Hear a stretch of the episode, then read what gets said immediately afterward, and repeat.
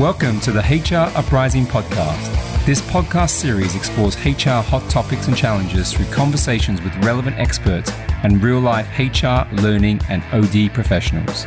The HR Uprising is about learning through collaboration and evidence based action. We want colleagues to have the confidence and skills to rise up through their organizations by delivering real, lasting business value. Now, introducing your host, chartered psychologist, experienced change agent, entrepreneur, speaker, and coach, Lucinda Carney. Hello and welcome to this week's HR Uprising podcast. And this week I'm delighted that I've got two guests who are authors of a fantastic book. They're both L&D and people professionals. So I have Chris Yates and Linda Jingfang Cai. And the book that we're going to hear a little bit about um, is the principles about how organizations can thrive. Um, we'll put all the links to the book in the show notes. But it's been very interesting because both of these people are really established international uh, people professionals, and we'll look a little bit into their various backgrounds and, and, and background that they've worked in. And it's the core of this is about how how we need to put empathy at the centre of our organisation, how we need to give people um, both the will and the skill to do this, and how we as HR professionals can use certain structures to maybe diagnose the culture of our organisation and see where there might be mismatches in the sorts of HR activities that we're um, putting into play, and they may not always fit with the culture. So I'm really interested to hear um, from these two experts who have so much experience to share. I hope we can get as much of it as possible into the web into the podcast. Um, uh, Chris and Linda, welcome. Really great to have you on. Just very briefly, if I could just get Chris, could you, do you just go first? Just give me a potted history of your background, and then we'll go and hear a bit from Linda, and then we'll hear more about your work. Sure. Um, so I trained originally as an occupational psychologist, industrial psychologist. Um, I'm from London. I'm a huge QPR fan. I have to get that in every time I talk about for your um, sins. Exactly. Um, I've worked in the NHS. I worked at Canon um, in HR roles. I did a big stint with American Express, uh, both in Asia, in Australia, uh, London, and New York. Um, I then joined HSBC, uh, working out of Canary Wharf in a role as the group head of organizational development. Had my own consulting business. Um, joined Caterpillar, the heavy manufacturers, their chief learning officer, and now I'm at Microsoft as the general manager of learning and development. Okay, that's quite. A, and along the way, also, I understand you were involved in. You were in a 9/11. You were in a organisation in one of the towers. Was that right? You were right in the centre uh, of 9/11. Well, I was at American Express, so our building was literally the building next door. So our building uh, was hit by the other one of the towers hitting our building. Wow! Yes. And at BP during the oil, oil spill crisis. So I mean, the, you've had a few dramas. right. So that's great. Thank you, Chris. And then Linda, do you want to give us a little bit of an introduction about yourself too? Yeah. Thank you, Lucinda, for the opportunity to come here and engage um, I'm Chinese, as you probably can tell from my name and my accent, but I have lived um, on three different continents, primarily in the in the West, for the past 20 years. So my first half of the my career was a management consultant. I believed modeling, financial analysis will bring out the best of organizational performance. But really, um, financial crisis in 2008 was a wake up call, and after that, I um, started more doing culture and leadership work. Um, one of the things that Chris and I started talking about through our work at HSBC after 2008 was around um, the um, kind of competitive nature of um, the West, as well as how capitalism is becoming so um, so much driven the com- com- uh, the planet into a crisis. So we gel very well because we all had a little bit different cultural background, and we started putting a lot of personal observations and life experience into what you are going to read in the book. Um, so in terms of profession, I now run the global learning and talent development for Aon based in Chicago. I'm married to uh, an American man. So my family is cross cultural. And yeah, so looking forward to sharing with you all what um, we have written. Yes, I'm, I'm looking forward to it because certainly you've got a real breadth of experience between you and you're both practicing um, professionals. And as you know, uh, what I really like to do on this podcast is, if possible, make sure there are real practical reflections and takeaways that people can do. Clearly, people can read your book for themselves. It's not going to stop them doing that, and we'll give them the links. But I think there's some great themes. Um, when I was talking to Chris earlier about this in terms of how it came about. And I suppose, and also the way in which it's, it's so particularly pertinent right now. Obviously, you wrote it well before you knew the coronavirus was going to come along, but the the relevance is really high, isn't it? Um, in terms of, of how it came about, I think we t- talked about it, it's about this concept of sharing and hoping. Hope. I think we were talking about earlier, Chris, wasn't it? Would you like to just give us a bit of that perspective? So I think we were both very excited initially about the rise of Uber and Airbnb and what we call these share-based economy uh, models. And we wanted to take the idea of if you could share things um, easily um, uh, in terms of capital assets, um, how can we expand that as a kind of way of life? It seems a, a, very interesting thing. I think interestingly as well, living in the Midwest of America, which a really strong neighborhood community type feel. Um, if uh, how can we get people sharing stuff and, and, build up? I think as we got into it, though, uh, from that piece of hope, we found more and more as we started talking to people in, in those businesses, uh, it was not so pleasant because the people at the top of the organization were in some ways um, a little exploitative in terms of how things were being used, using someone else's assets. And we saw the rise of you know people who worked for Uber, people in being saying, "Hey, I, I would like more rights. I would like more say. I would like more." um, in terms of the value created from the model coming out. And so sharing as a core concept wasn't at the basis of how those models were being designed. So we saw the gap. And then I think we took it from that to what we saw happening in the Midwest around us. And uh, that kind of drove the book to this empathy core um, that we've talked a lot about. So you're saying, just explain a bit more for um, for us, mean, whether it's yourself or maybe Linda, the whole point about empathy being the core premise you, you, your original one you thought it was going to be about that, the sharing idea, the sharing, but actually, when you looked more deeply, it was really kind of capitalist and possibly quite selfish, the opposite of sharing. When, so you flipped it, did you? And, and then realized that actually empathy was the key, the key driver to the next stage? Yeah, I can uh, add some perspectives. I think the, the backdrop for the book really is the fourth industrial revolution. And even before COVID 19, we observe this tension between you know human centric approach versus technology adoption right the focus on productivity and efficiency the need to adopt more technology but the fear and anxiety of job loss of not able to upskill and be able to redeploy um, so the economic opportunities might not be evenly spread across uh, different population um, so there, it was there already. What we saw in COVID 19 was amazing. So there are two things. One is technology uh, adoption is actually accelerated, right? We read that grocery stores um, using robots to restock because of the, the, the, the concern. Um, drones are used to do contact tracing, etc., and that will probably continue.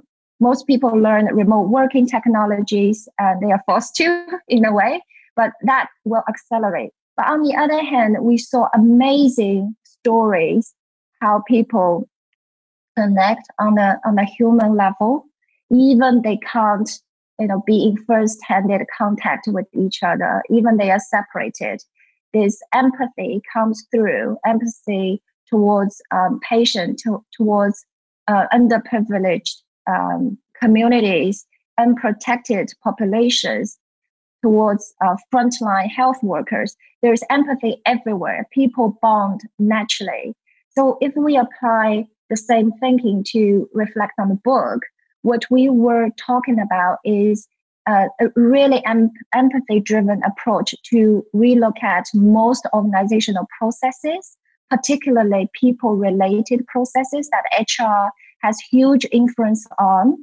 Uh, we think that needs to deepen uh, particularly what we learned from COVID 19. I think that's a very interesting observation because one of the things that I've noticed in the last sort of six to eight weeks in terms of moving out out to more remote working and sort of taking away this facade of of how we do things and the normality is that you needed it was much more important to find out how people were doing. So your point about starting with the person the human bit I think it's been a priority to see how people are emotionally, and we know that will continue to be the case. Whereas we'd almost kind of stripped out emotion or empathy, you know, out of it was it was more transactional, and I, and I can't see as being able to go right back to that sensibly, and and that sounds sort of what you're saying, is it? Chris, you, did you want to comment? Yeah, I think it's such, such an interesting observation. You know, the, I was talking to a colleague uh, recently, um, and they were saying the same equipment that we have as human beings um, hasn't changed a lot for several hundred thousand years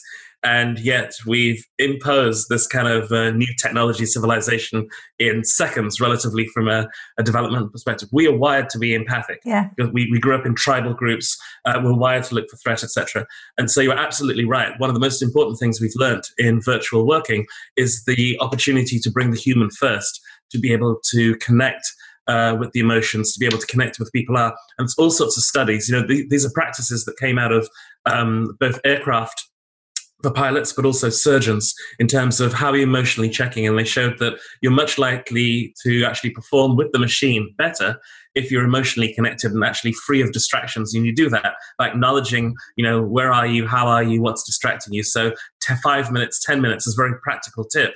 Uh, for anyone working virtually right now, or for any HR professional, that human connection is actually what's going to lead to business success, to enabling virtual working to work more effectively. Huge aha. But why did I mean the interesting thing there that I thought about that is, is checking in is that previously um, it probably wouldn't have been okay to say, do you know what? No, actually, I'm really stressed the high hilt because my kids are fighting downstairs or you know banging doors as they happen to be um, or you know you it wasn't appropriate to bring in that home work blend you had to put a brave face on it so therefore you go oh yes i'm absolutely fine I don't know whether that will stay because I just that feels different in terms of what the circumstances actually help mean. We we are able to be whole people, whereas you might have said that before um, in the workplace, but people somehow weren't. You had this distance in, imposed. That's absolutely right, Lucinda. I think the book, uh, in the book, we tried and we definitely hope to continue the dialogue with many readers is um, trying to give um, an approach how do you facilitate that change even without another crisis right? Yeah. Uh, even when we are going back to kind of the new norm um, you are not bringing kids or cats or dogs what have you into the background anymore. How do we do that? And, and really for um, organizations and societies there are different levels of implication in addition to the individual uh, um, implication so how do we do that collectively? So I'm sure, uh, Chris, you have more to add. No, I, I, I think like so many, I've been an avid reader recently of you know the great plagues through our time and all of the lessons, what we've learned. And this is again one of the things early in the book that we saw this opportunity right now. Um, after every major revolution, after the major plague, we've seen societal change. You know, one of the things we were talking about earlier with Cindy was mm. the the Black Death you know, and how that brought, you know, that kind of freed everybody from serfdom in Europe. So everyone was owned by the lord of the manor, as it were, uh, until the Black Death came along. There was a skill shortage, and suddenly we had to start paying people salaries. Um, after the World War One and the Spanish flu, we had unions, healthcare, um, ideas of you know protective. A whole, all of these big societal shifts come at moments when we as humans are confronted by something like mass death, uh, yeah. and we, we actually pause to reconnect as humans. And so this is really a period of opportunity for us as HR professionals to challenge, uh, which is where I think you're going, lots of the ways we show up at work, how we think about workplace, where is the workplace, and how important is a family and who we really are in terms of how we connect with work moving forward. So this really is going to accelerate, I think, the human in the workplace in a big way. Yeah, and I, I, really want to go into that. I've, it's just, thought when you told me that, it's the first time I've, I've heard that, the whole point about the Black Death and the plague Uh, it's like the original War for Talent. Who knew that that's what Royal Savoury? I didn't realise. Know, we all thought it was in the 70s or McKinsey or whatever it's coined it, but actually it was way back in 1600s. So on that though, being flippant apart, um, I really liked the concept you were talking about. I'm not sure who wants to lead on it, but um, in terms of this whole principle of there being four ages of HR activities, almost if we think about what we know, we know that maybe HR practices and management practices haven't changed a whole lot in the last 50, 60 years. But actually, you were saying there are sort of subtle differences and appropriatenesses, maybe. Um, you want to take us through that? That you, um, I'll, I'll, I'll, yeah, I'll, jump in and Linda can help me. This is actually, I'll, give him credit. This is based on some work by um, a colleague we both met some time ago called Simon Weston, who's written a lot about leadership. He, for his PhD, he talked about four phases. So the first was the kind of first industrial revolution where people were, well, most of us were leaving farms and coming into towns for the first time. Um, and there's something interesting there because we were highly skilled as people. We all made barrels or wine, or uh, for some reason I'm stuck with barrels of wine, but um, we, we all had individual professions. And then we came into this factory age where we got de-skilled and we kind of worked in production when we were, we were controlled and he calls that the controller uh, phase which was and a lot of hr practice still comes from that checking and the word management mm. and concepts of management mm. control and hierarchy in the post-war period um, there was this kind of humanist side, which was kind of people came back from the war, they were saying, "Hey, I would like safety equipment. I would like PPE, that phrase that's now mm-hmm. in a you know phrase every day. Um, I would like a better wage. I would like a healthcare service." And, and we saw these things in the 30s, 40s in particular, as people came back, and so we saw a change of uh, motivation theory. Who would have thought in the industrial age that a happy worker was a good worker? That Maslow and all of this stuff came out uh, as yeah. the second age. And that third age, you know, was the kind of Jack Welch talent area where I think a lot of Western companies were threatened by what they were calling the Asian tiger.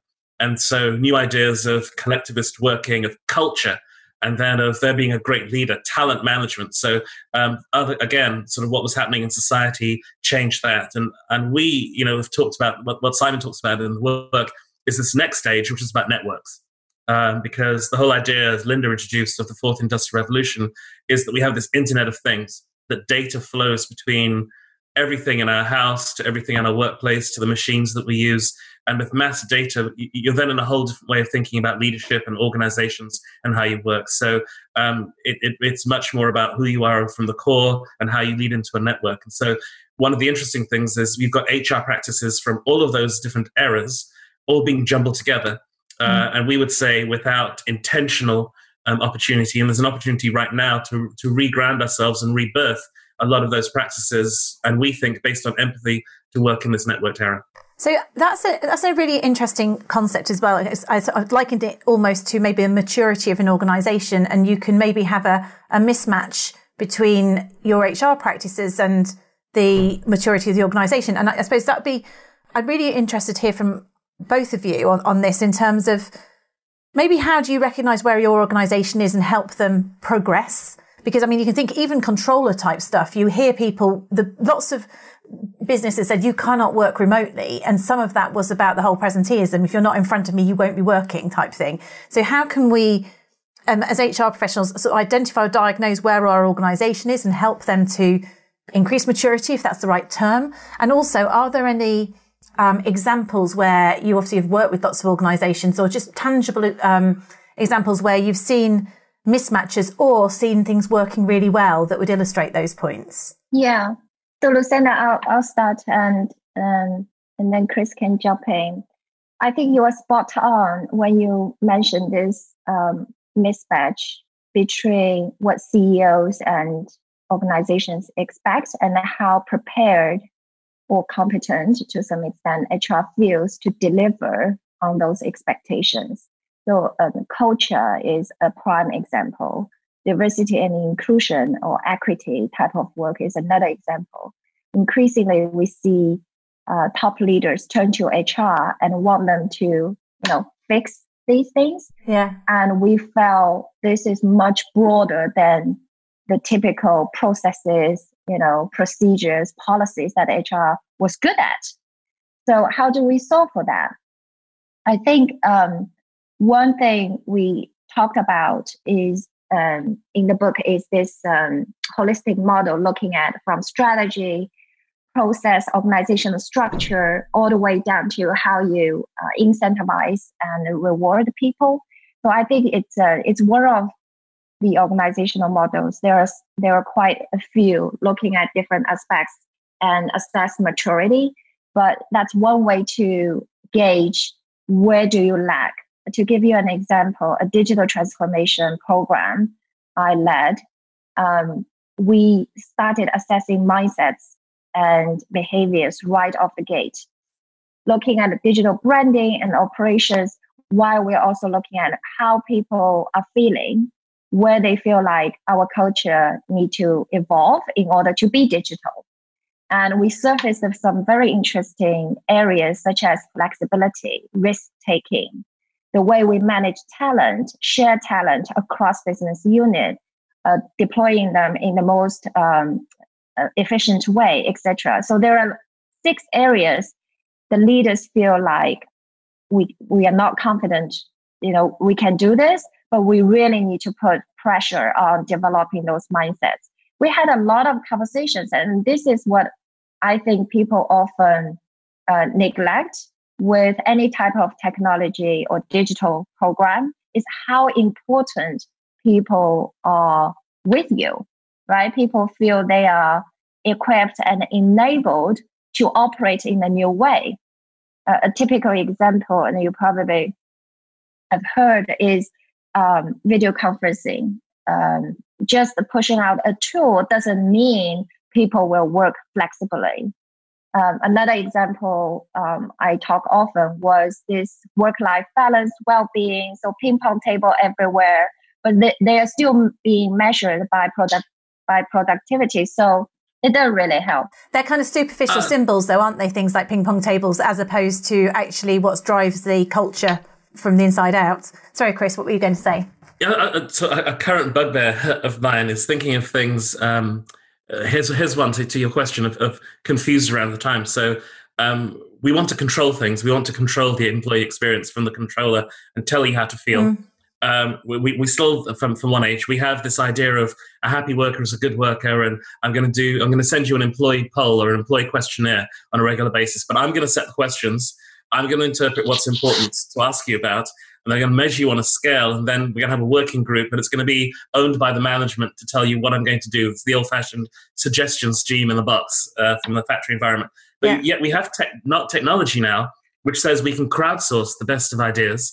And instead of thinking about satisfaction, what if we thought about it as citizenship? Because employees right now, if they're not talking to you on the questions that you've devised, they're talking on chat rooms. They're talking in uh, they're talking in a, a, variety of platforms outside about the experience of working for you as an employer, what it feels like. Uh, they're filling in surveys online, and if you do something really bad, they're advocating. Your own employees are advocating against you on a massive social media platform. So why not rethink the relationship with them as citizens, co citizens, colleagues, with less of a hierarchy feel and saying, we're all in this together. I really want to hear the best of your ideas.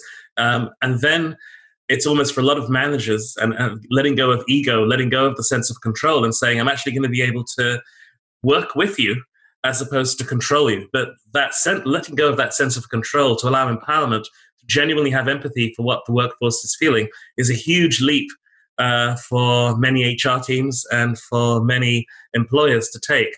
And yet it's almost farcical because the employees have moved on because of the digital access to platforms to talk about stuff but the organizations are still stuck in almost the factory mentality of wanting to control what the employees are able to talk about. And that, some of this comes down to there's two things i was thinking. One is it's hard not to feel responsible. So if you're the hr person or the, the manager it's hard not to feel responsible and and or defensive so when you're hearing that sort of thing, to to allow people to truly share that information and for you to go, okay, actually, how do we solve it together? Because it's also a bit, it's my job to fix it. And then the other thing is, I think there's a challenge because it's how do you make it tangible and measurable and demonstrate impact? So, I mean, I think with, with L&D professionals, um, all of us to a certain extent here aren't in terms of background. And one of the whole things was actually, if you were going to invest in something from an L&D point of view, how do you demonstrate that you've actually made a difference? And then that means you end up probably using something like survey data or maybe competency data? How do you make it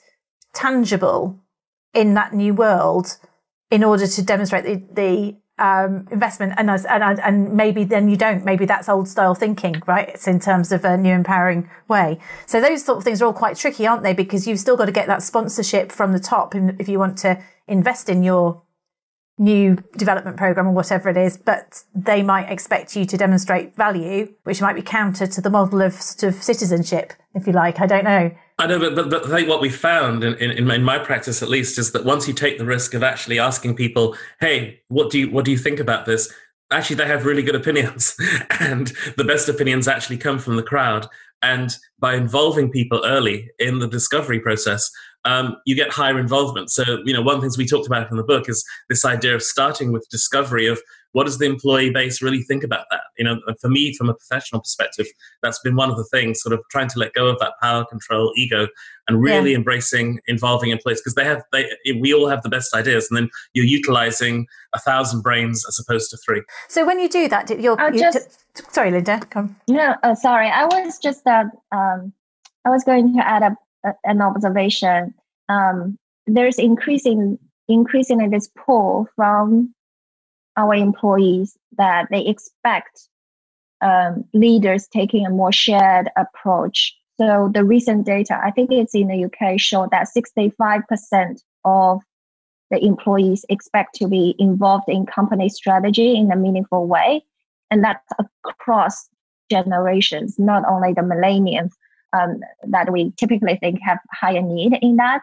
Uh, that's number one. And the number two is I think it's down to, you know, HR's role is not only managing people as a resource to be more efficient, but also be an advocate for employee uh, engagement and sentiment. I think to Chris' point, I think that having a real pulse where people uh, are uh, just through dialogue and conversation sometimes is very important, if not more important, to the survey data.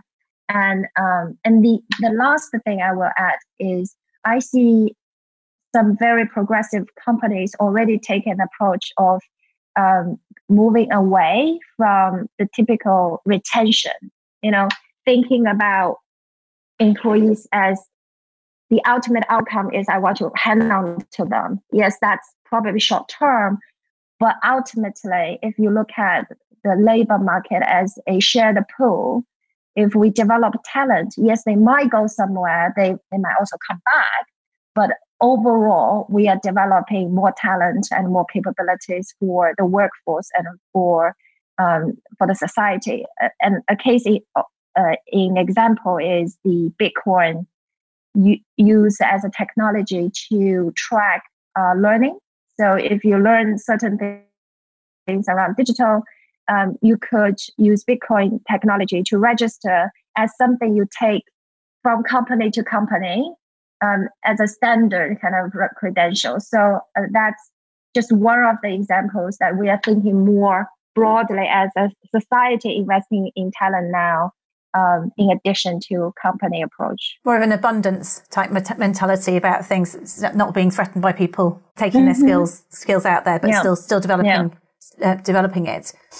I think it's, it's quite a, it's still one of these things in terms, I suppose, where you see organisations when you're working with them, or maybe in your own experience, because you both work with large corporates, and obviously we've got listeners who are in smaller organisations and larger ones.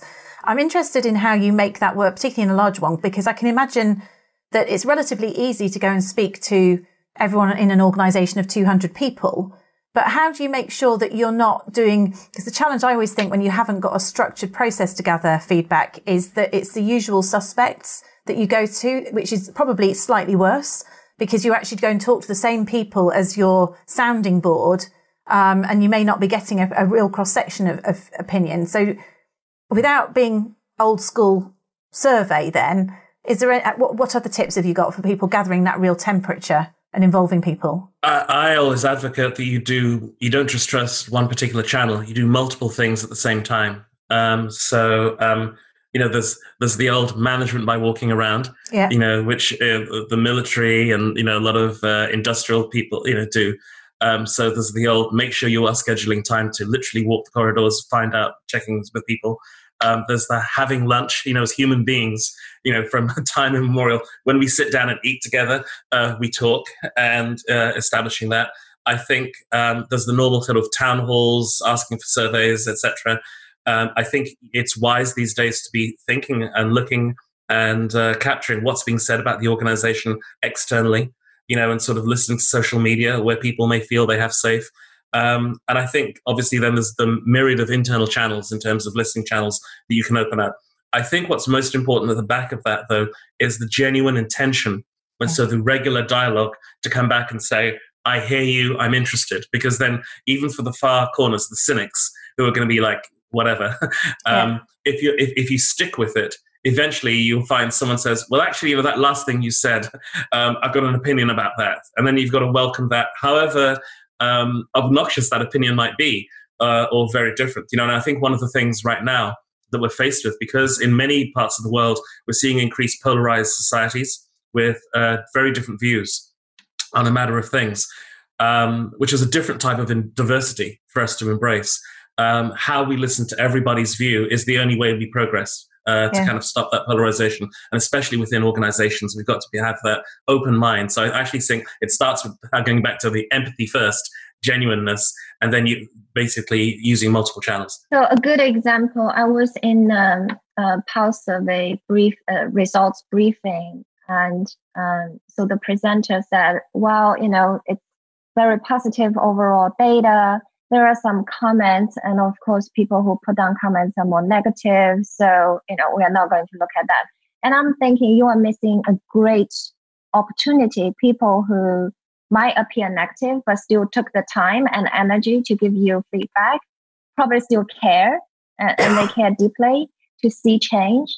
So that's, um, I think to Chris' point, how you how you ask, not only what do you do, how you do it matters more, um, but also how do we acknowledge our bias um, to self-select what we want to hear.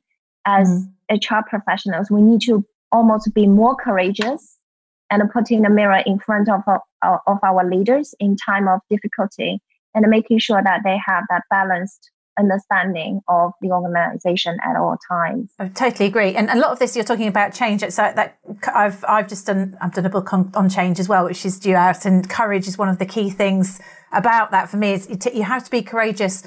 Um, in lots of ways, not only to actually confront your own short, you know, your own sort of implicit biases, as you say, but also to challenge and sometimes to challenge people more senior than you, um, which can be that that takes extra courage, if you like, um, in those, those sort of circumstances to hold that mirror up. It's not to be underestimated um, as to you know that the challenge that that takes. So on your um, four structures as well. So you were starting to say that actually. So this, this, you've got a process, haven't you? Your four Ds, which I'll just I'll so it's about discovering, defining, developing, and deploying. If you're coming up with something to to put in place, do you want to give me a little bit more take that through maybe as a walked example because obviously they're nice D's, but you might want to explain them a little bit more for people, the process they might follow. Uh, uh, I'll jump in first, and I'll get Linda to, to follow. Yes, I mean for each one, I'd say it's actually you sum it up really well in terms of it, it's the mindset and the courage at each one to do something different. Um, discovery is really about um, not quite crowdsourcing, but this idea of really listening deeply uh, to what's really going on right now and getting behind. Um, uh, the sentiment of, of, of, where people are. And I think that's important because you can understand the what am I working with? And often, if we don't take the time to be able to do that, um, it's just another PowerPoint deck that's imposed above from, from the kind of uh, top floor of the building. Um, in the second phase, the define, it's actually matching what's going on right now from the employee base, but also all of your stakeholders, and then matching against what's the corporate strategy that we're wanting um, to put together, and really thinking about um, how does what we're trying to do match with what's really going on? So it's kind of bringing an element of reality um, into it and definition. In the develop phase, it's, it's, a lot of what Linda just talked about, this kind of systemic, holistic piece. So it's thinking, how do we make this everything? Because one of the most difficult things we find as humans, it's why, you know, virtual working is different right now, is because it's congruence and this yeah. idea that um, I saw this brilliant thing on the BBC the other day. So just like um, virtual working is so difficult because you know it's, it's throwing lots of things at the same time. How do I make sense of it? So how do you make sense of these things and think it's all of my HR systems, all of my people processes, my finance systems, everything? How does this all align?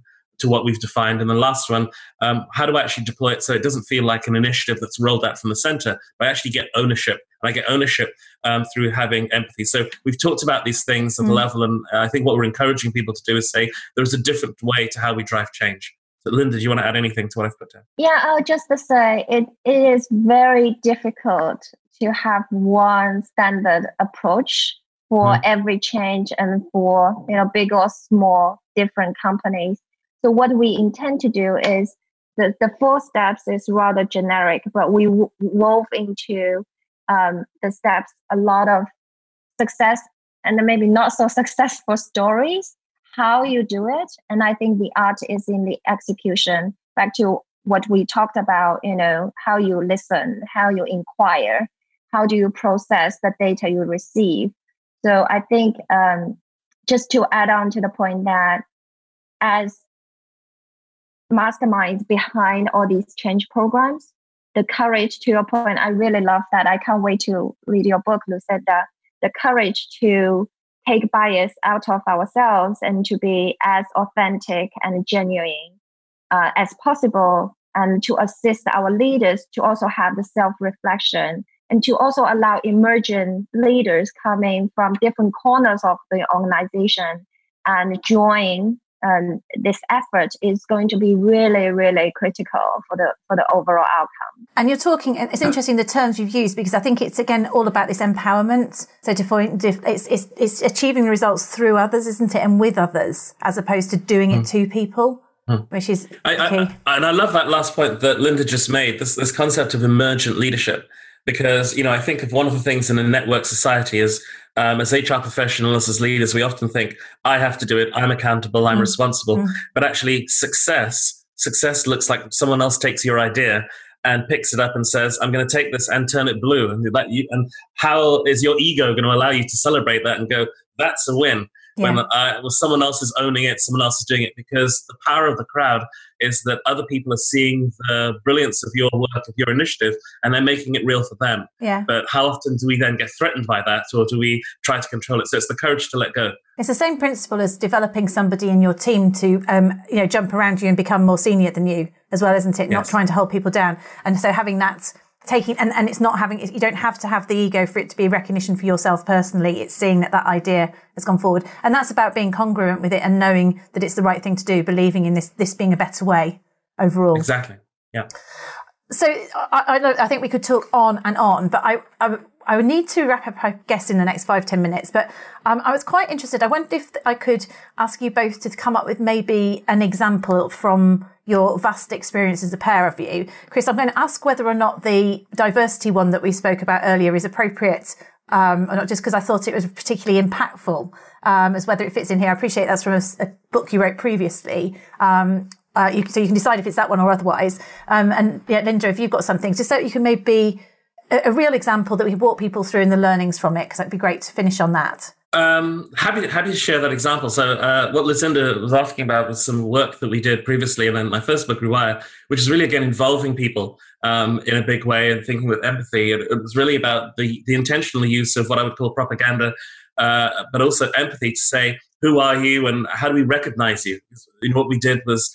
Um, use basically advertising to say you look like the future. So if it was uh, working on LGBTQ issues or gender issues, putting images of people who look like us in the forefront and saying there's no reason that we can't uh, move forward. So really using simple ideas um, around uh, the psychology process of priming, of uh, flooding people with images um, to say you can do very different work on diversity just by um, selling the idea that difference uh, looks normal. Um, and I suppose just Chris, probably not doing it justice. No, yes, you're but, not. Not, not yeah. relative to what you said. Just to go back, you did do the yeah. discover bit. I thought because what really yes. struck me was you you you kind of um, didn't you use the stat that something like uh, were, you did a management development program or people went for a course and, and oh. suddenly all of the women or um, certain uh, candidates. Uh, I, I think minority candidates were ruled out, and you found out why, and it was to do with TV, wasn't it? Just expand on that bit because I think that was your discovery, which then made you do something quite radical. Yeah, so we, we had an organization. We, would spent a lot of money. I'm not. I'm going to not name the organization. We spent a lot of money on traditional sort of women's programs and this kind of mentorship and stuff. Nothing had worked, and we found that in a downturn, a lot of the targets of the group had been kind of let go and disproportionately impacted. Um, and the work that we did, uh, which we talk about in Rewire, was really to intentionally um, use psychology techniques to basically use propaganda to say this is what good looks like um, in a big way, and it worked. It worked phenomenally. Uh, we saw a massive turnaround where uh, we saw a change in the perception of women. We saw uh, the change in the perception of LGBTQ uh, people, and uh, it was almost people saying, "I feel I can be recognized. I feel I can be myself. I feel I can be me in the organization by giving people permission uh, to be themselves." Um, because they've been highlighted um, in media. So it's the active use of media to actually say this is what looks like rather than the kind of cardboard you know cut stock images uh, that we use often tell people stories and it brings a different feeling in the organization of empathy with massive uh, diversity um, yeah I was really surprised because I think your example you said at the start, you said that people had seen a black president um, on TV, yeah. wasn't it? You said that they, they could, yeah. before two years before Obama went in, they said, well, I can visualize that because there's been one on 24 and I can't, wasn't, was the West, wasn't West Wing, was it? But so was, yeah, towards the West Wing, they had a Hispanic, but yeah, there was a, a lot of research in the US, which we'd found, which said, asking candidates, so why did you vote for a black president with Obama? And they said, well, we had one in 24 and he was pretty good. Yeah. so, so you've create your own TV, you've created your own internal TV programs, and suddenly people accept. I, I think that's, that's mind blowing. Linda, if you've got an example you'd, you'd be happy to share. Yeah, um, one of the culture change work um, that I was leading intended to bring different pockets of business together really under one uh, unified mission and purpose. So um, I think there are two things remarkable in the approach we ended up taking. One is this emergent leader concept. So we heavily lean on informal influencers, people who might not have the official title on the hierarchy, but are respected by their peers or their business leaders as advisors and influencers. We put them together as an advocate network. So one thing we debated in the beginning, but and I'm not doing is giving them official talking points um, to come up with their own script, how they talk about um, the the mission and what we are together to accomplish. They are expected to, um, with their network, to use themselves as examples um, on the change process and to help and mentor others to come onto the journey. I think it really helped this personalized approach to yeah. bring people on. It might take longer, but the stories and experience were phenomenal coming out of that process. Um, and uh, the other thing I thought we did very well is acknowledging, you know, back to when we talked about this home and work blending together. What we heavily acknowledge is people's personal aspiration um, what they want, what's their own story, the, the self, and how that fit into the organizational context. So we ask them to reflect on their legacy. We ask them to really go deeper under the iceberg, per se, to understand their own motivations and drives, and then see how they would show up differently for themselves and others. Uh, again, it's a longer process, but it's a lot sustaining than just the painting the walls or giving them a, a few script to to read out loud. So I really like those little things we did, mm. and which made a huge impact and difference. Uh, I like the, the, whole sort of depth of it. Go on, here, Chris. Yeah, there's one thing, just building on Linda's point that we talk about a bit in that kind of discover define phase, which is this whole idea, as just a quick plug for something called appreciative inquiry, you know, as, so if your readers haven't looked at that, you were talking earlier about what's the quick tips readers can pick up. That whole, which are part of what Linda's talking about, appreciative inquiry of really connecting with the individuals positively and getting mm. and store and getting storytelling, massive impact from that and lots of projects. No, there's, there's, I feel like we could go on and on, couldn't we? And that, that whole piece of und- it's often um, slower is quicker in the long run, isn't it? That whole thing, get under the iceberg, um, get the values, then you get a sustainable change, and people then also probably I think often, often the lack of humility or if you feel insecure, it's because, it's because we're trying to be something we're not. Whereas if you, if you're comfortable as a leader, who you're being and what you're trying to achieve, then they'll be more genuine, will listen, um, and all those concepts of being able to share Absolutely. ideas uh, are much more appropriate. Guys, it's been fantastic speaking to you. Um, I look forward to speaking again, actually. Uh, but what I would de- say is just to wrap up the podcast, um, how would people contact you if they wanted to get hold of you? I'll start with Linda because I can see you on the screen first. What's the best route to get hold of you? Yeah, feel free to reach out um, on my LinkedIn. Um, I'll put your links. I we'll put the links promise, in but, but I do check very regularly and I can send send the link as well to connect. Great stuff. We'll do. And Chris, well, how do people get hold of you? Similar, I would say go to our LinkedIn pages or profiles. We'd love to engage with anyone who would like to find out more. Great. And we will put the links to your book. Um, it, the, the full title is Share How Organizations Can Thrive in an Age of Network Knowledge, Power and Relationships. Is that right? It is. That is. Okay, great. So we'll put the link to that as well, which is available on Amazon and it's available on Kindle as well. So that's fab. So people can get hold of it there if they want to. So thank you ever so much for the time. It's, it's the end of the day here and it's the start of the day for you. So um, have a great day. And uh, thank you, Lucinda. I, I, hope to talk again in future. Wish you lots of success with your book and work. Thank you. It's been a pleasure listening. Thank, thank you very much Thanks. for having us. My pleasure. Okay, bye bye. Bye, guys. Thank you for listening to the HR Uprising podcast. You can access more information, including resources or links mentioned in the show, at our website, www.hruprising.com. Also, you might want to join our LinkedIn community or tweet to us at HR Uprising. We'd love to hear from you.